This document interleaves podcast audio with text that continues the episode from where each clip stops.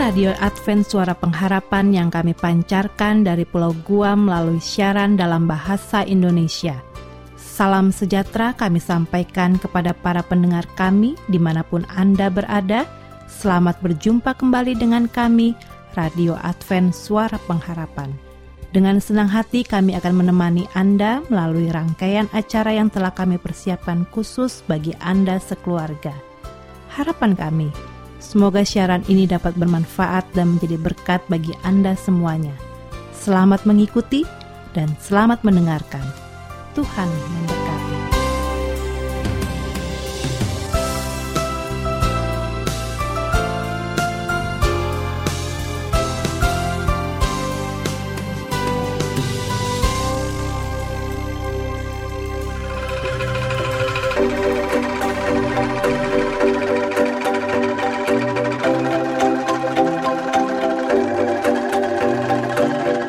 Saudara pendengar yang dikasihi Yesus Kristus di mana pun Anda berada, kembali lagi dengan kami, Radio Advent Suara Pengharapan. Dan saat ini, kita akan memasuki acara yang pertama, Ruang Mendidik Anak. Yang pasti sangat cocok untuk para orang tua dan wali, atau siapa pun yang memiliki tanggung jawab mengasuh anak. Arahan dan petunjuk yang disampaikan dalam program ini mengacu kepada petunjuk Allah, baik dari kitab suci, juga pena inspirasi yang merupakan tulisan yang diilhamkan. Namun sebelumnya, mari kita dengarkan lagu pujian yang berikut ini. Dari studio, kami ucapkan selamat mendengarkan.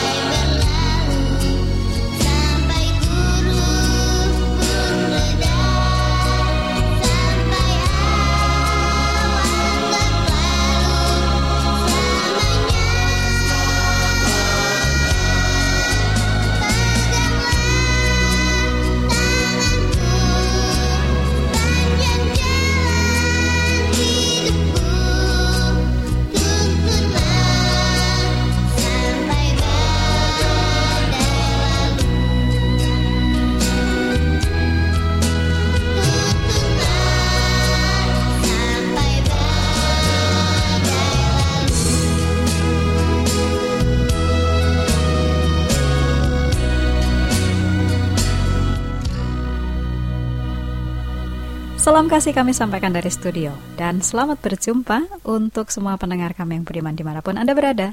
Dan saat ini secara khusus saya akan mengajak para orang tua ya, bapak dan ibu untuk bersama-sama melanjutkan topik bahasan dari mendidik anak. Seperti yang sudah disampaikan pada pertemuan sebelumnya, kali ini yang akan kita sampaikan adalah bagaimana mengatasi kalau anak-anak berkata kasar atau jorok atau sesuatu yang memang tidak pantas ya. Bagaimana nih cara mengatasinya? Apakah perlu diberikan hukuman? Nah, menurut pandangan para ahli dan juga ini eh, ada anjuran ya, ini ada contohnya juga di dalam pandangan Alkitab bahwa boleh orang tua memberi ganjaran ataupun hukuman terhadap anak apabila dia melakukan hal yang memang tidak semestinya ya. Dalam hal ini yang sedang kita diskusikan adalah bila dia berkata kasar. Tetapi sebelum memberikan hukuman ataupun disiplin dalam bentuk apa pun, orang tua harus menempuh hal ini. Penjelasan. Ya. Perlu dijelaskan bahwa Orang tua atau orang dewasa, ibu bapak, kakak, kakak itu bukan tidak suka kepada si anak, tetapi karena perbuatannya dalam hal ini adalah mengucapkan perkataan kasar. Itu yang menjadi fokus.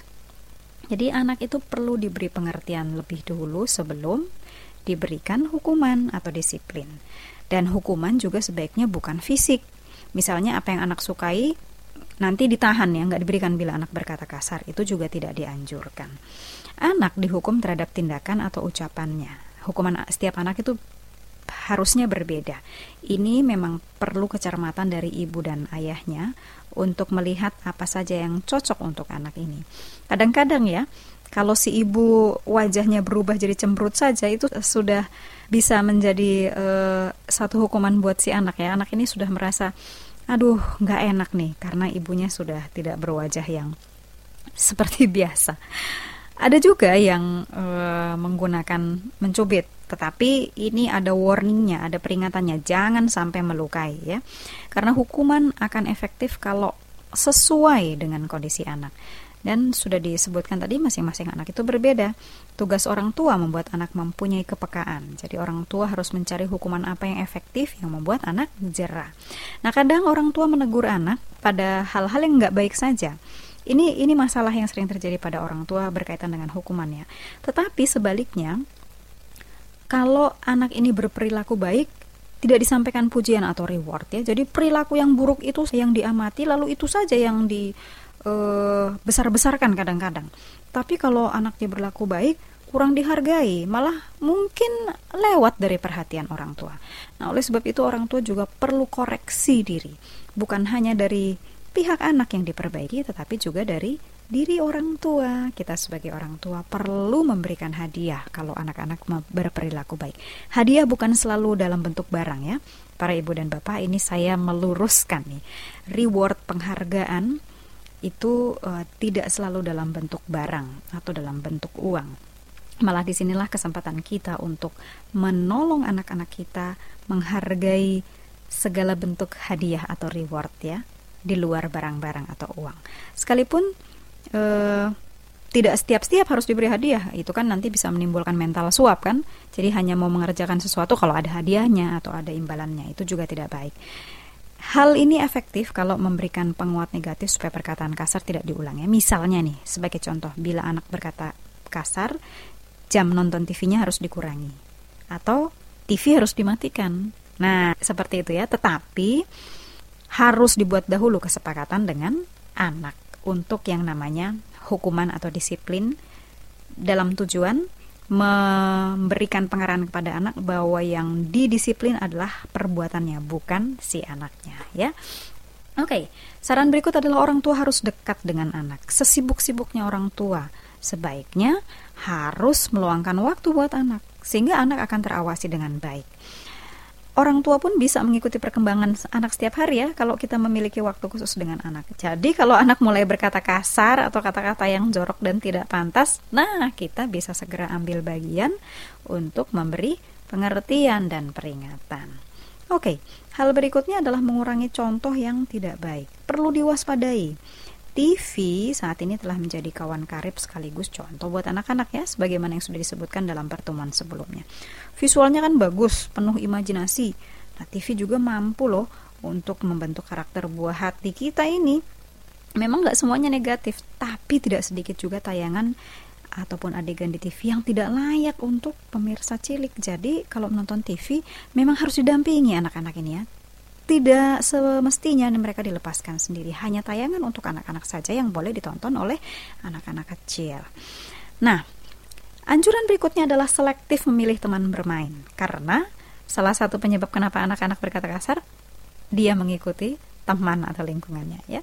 Jadi selektif memilih teman bermain. Perkataan porno atau kasar yang keluar dari mulut mungil anak kita itu bisa jadi karena memang didapatnya waktu bermain agar keraguan tidak berkelanjutan ya orang tua bisa minta si kecil mengajak temannya main ke rumah.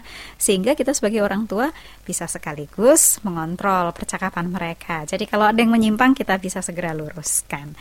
Oke jadi ada tips tambahan untuk kita semua sebagai orang tua atau orang dewasa untuk mengatasi kalau anak-anak ini berkata kasar. Yang pertama jangan marah. Ya. tetap bersikap tenang tapi tegas Walaupun saat itu kita mungkin terkejut ya, aduh bahkan juga mungkin malu, apalagi itu dilakukan di depan banyak orang di depan lingkungan atau teman-teman kita. Tapi hindarkan marah, tetapi tetap bersikap tenang dan tegas. Untuk kemudian anjuran kedua adalah menegur anak itu langsung dengan halus, khususnya kalau dia mengatakan di depan orang lain. Dan tips yang ketiga, bicarakan bahwa perkataan yang kasar atau porno bicarakan kembali dengan anak pada saat yang tepat sehingga anak ini bisa menerima, bisa mengerti sesuai dengan usianya dan kemudian kita juga berikan pengertian apa akibat dari perkataan tersebut pada dirinya dan pada orang lain. Nah, hal-hal ini akan menolong kita untuk dapat mengatasi kalau sampai ada kata-kata kasar muncul dari mulut mulut si mungil. Yang saya ingin ulang untuk digarisbawahi bukan hanya dari pihak anak kita yang diperbaiki, tapi juga pihak dari orang tua atau orang dewasa. Karena ada kalanya yang dia ucapkan itu adalah meniru dari orang tua atau orang dewasa. Baik Ibu Bapak dan para pendengar sekalian, terima kasih untuk perhatian Anda. Kami sangat berharap hal ini boleh menjadi uh, manfaat buat kita semuanya, khususnya untuk buah hati kita masing-masing. Terima kasih untuk perhatian Anda sekali lagi. Sampai jumpa dan Tuhan memberkati kita semua.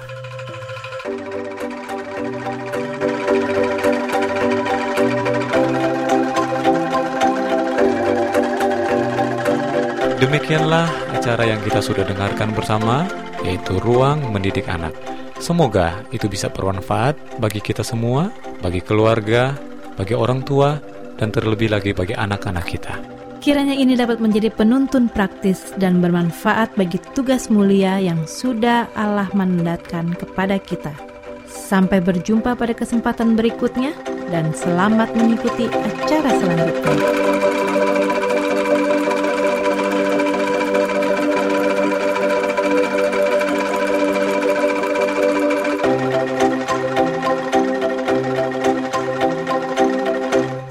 Selanjutnya marilah kita mengikuti mimbar suara pengharapan.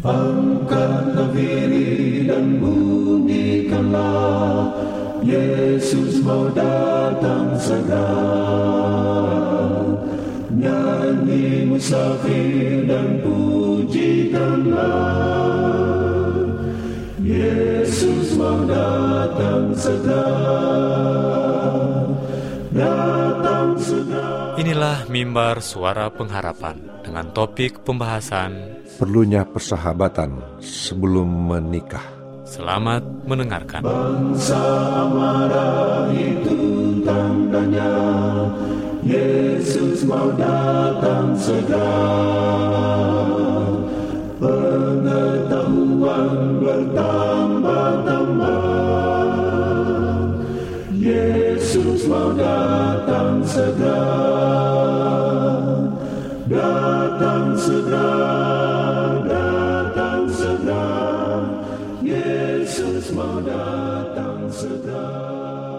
saudaraku yang diberkati Tuhan, kita bersyukur saat ini diberikan kesempatan mendengarkan firman Tuhan dalam acara Mimbar Suara Pengharapan bersama saya Pendeta Togar Simanjuntak.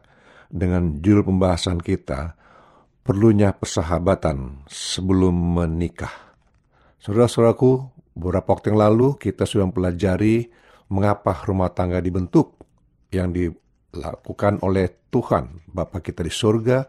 Rumah tangga pertama dibentuk di Taman Eden, yaitu nenek moyang kita Adam dan Hawa. Nah, sekarang kita mempelajari mengapa perlunya persahabatan sebelum menikah. Nah, ini terdiri dan tidak berapa bagian, saudara. Saya akan bawakan bagian pertama saat ini, perlunya persahabatan sebelum menikah. Saudara, persahabatan itu tidaklah bisa terjadi dengan tiba-tiba. Apalagi kalau menikah. Itu tidak bisa demikian, saudaraku. Perlu suatu pengenalan lebih jauh. Mengenal pada umumnya persahabatan secara umum, ya kenal secara umum, lalu mulai ada pertemanan-pertemanan secara umum, lalu persahabatan mulai ada terjadi pemisahan ataupun ada teman-teman secara khusus, baik kepada orang pasangan laki perempuan, ya, ataupun mungkin persahabatan antara teman laki-laki atau teman perempuan. Tapi perlu sekali membina persahabatan sebelum menikah. Saudaraku, sering kita berbeda hobi, berbeda pandangan dalam hidup ini. Makanya dalam persahabatan itu kita akan mencari suatu solusi-solusi mempertemukan pandangan-pandangan berbeda. Contohnya si pria mungkin suka berenang, sementara si wanita sama sekali tidak suka. Si pria suka mendaki gunung, sementara si wanita tidak suka. Nah, atau sebaliknya, itu boleh bermacam-macam yang kita lihat hadapi. Nah, sesuatu di dalam kehidupan kita sehari-hari, maka kita perlu memperhatikan akan kehidupan persahabatan itu. Nah, ketika saudara mulai bertumbuh dewasa, umumnya di kalau di SMA atau bangku sekolah menengah atas, ya atau high school, itu masih persahabatan. Kalau ada timbul cinta atau percintaan atau perpacaran, itu hanya mungkin bersifat kalau orang katakan cinta monyet ataupun cinta karena pertemuan setiap hari di sekolah. Itu yang paling perlu kita perhatikan, saudaraku. Nah, tetapi kalau saudara masuki bangku mahasiswa, maka di sini tingkat kedewasaan mulai muncul. Mulai ada pemilihan, memilih, memilah siapakah sahabat saya yang cocok untuk teman saya bergaul sehari-hari, dan kemungkinan bisa menjadi pacar saya. Saudaraku, di dalam mengambil keputusan saudara di kehidupan sehari-hari, saudara perhatikan hal-hal rohani dari pasangan saudara tersebut. Siapa yang saudara mau akan pacari kelak. Hal-hal rohani dan juga sifat sosialnya. Jangan sampai saudara orang yang mungkin saudara orang yang suka bergaul, suka olahraga, tetapi saudara berteman, berpacaran dengan orang yang hanya tahunya menyendiri. Ini sangat berbahaya. Sangat berbahaya sekali. Nah, dalam hal saudara untuk mengambil keputusan, ya, mengambil keputusan untuk menjalin persahabatan dengan seseorang, saya mencoba memberikan kepada saudaraku tiga poin utama. Walaupun sebenarnya ada beberapa poin-poin yang perlu saudara bisa kerahkan, ya, buat dalam kriteria syarat-syarat saudara, tapi yang tiga poin utama ini boleh saudara menjadi pegangan. Jadi Tiga keputusan itu adalah yang saudara harus ambil sebagai seorang muda, apakah saudara seorang pria atau seorang wanita. Di mana katakan ada tiga keputusan besar yang sebagai dasar ya untuk saudara mengambil persahabatan ataupun untuk menuju kepada pacaran. Bisa saja mungkin lebih dari tiga, tapi kita coba tiga. Ya, itu pertama, apakah artinya agama saya dan agama bagi dia? Adakah kami satu uh, iman, satu pandangan, satu pengertian, dan satu penyembahan. Itu pertama dulu. Lalu kedua, uh, kira-kira apakah keterampilan ataupun hobi ataupun kegiatan kami bisa dipadukan ya bersama dengan dia. Lalu dengan tiga, di antara itu, apakah pada akhirnya saya bisa menikah dengan dia dengan segala kekurangan kelebihan kayak masing-masing. Nah, sesuai ini mungkin apa uh, tiga poin ini bisa aja tambahan lain ya mungkin dari segi keluarga apakah cocok satu sama lain atau pekerjaan atau situasi. Macam-macam bisa dilihat. Apakah mungkin tingginya seorang kita bisa lihat warna kulitnya. Nah poin itu bisa saudara ambil dari nanti poin ketiganya itu. Apakah nanti dia ini ya cocok ataupun tepat untuk menjadi pasangan hidup saya? Itu sudah kata, ah nanti bisa kelihatan tuh. Kenapa buru-buru mikir sekarang. Tidak saudaraku. itu harus benar-benar saudara mulai tekankan di dalam setiap langkah Anda untuk mencari pacar ataupun calon pasangan hidup saudara. Mengambil keputusan ini adalah sangat penting dan biasanya orang-orang muda usia relatif muda 18 sampai 22 atau 3 tahun itu mereka agak sulit sebenarnya mengambil keputusan ini melihat karena mereka masih dipenuhi sifat hura-hura dipenuhi sikap untuk bersantai dipenuhi dengan sifat yang salah satu yang penting ah take easy ya take easy itu yang paling itu yang paling berbahaya yang saudara harus harus pikirkan harus lihat di dalam setiap langkah-langkah kehidupan saudara karena tanpa itu nanti saudaraku, maka saudara akan susah nanti mendapatkan suatu uh, apa namanya langkah ke depannya titik-titik pertemuan. Jadi itulah yang harus selalu lihat. Nah, sekarang kita mau coba lihat apakah artinya agama dalam hidup saya dan hidup dia. Adakah kami iman kami sepadan atau uh, satu satu tujuan, satu penyembahan atau berbeda? Ya, terus saudaraku, ada orang berbakti pada hari Minggu, ada orang berbakti pada hari Sabtu, Gereja bertuju berbakti pada Sabtu atau Sabat. Nah, Protestan berbakti pada hari Minggu. Nah, bagaimana mungkin jika si pemuda berbeda agama dengan si pemudi? Dan dua-dua masing-masing mempertahankan imannya, kepercayaannya. Dan apakah itu mau dipersatukan? Itu sangat sulit, saudaraku. Sangat sulit sekali kalau ini agama itu di, yang berbeda itu bisa dipersatukan. Sangat sulit. Nah, saudaraku, ini bagian pertama belajar sampaikan yaitu perlunya persahabatan sebelum menikah, bagian pertama. Nah, jika saudara mau ada pertanyaan atau hal saudara mau uh, didoakan, hubungi kami tim pelayanan mimbar suara pengharapan. Dengan penuh sukacita, kami akan melayani dan mendoakan saudara. Sampai bertemu berikutnya bagian yang kedua. Tuhan memberkati. Amin. Thank.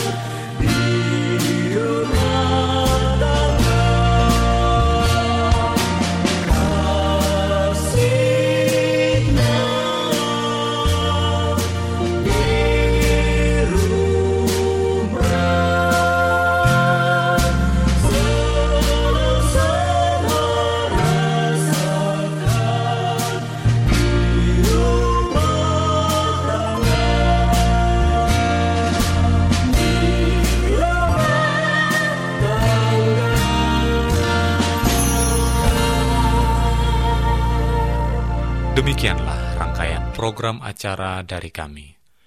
Apabila Anda mempunyai pertanyaan atau ingin mendapatkan seri pelajaran Alkitab Suara Nubuatan, Anda boleh menghubungi kami dengan mengirimkan surat ke Radio Advent Suara Pengharapan, PO Box 8090, Jakarta 12810, Indonesia. Telepon 0821 1061 1595. Alamat email awrindonesia@yahoo.co.id.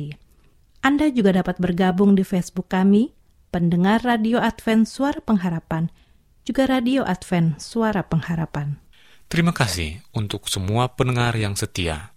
Kita bertemu lagi di gelombang dan waktu yang sama. Salam, kasih dan, sejahtera.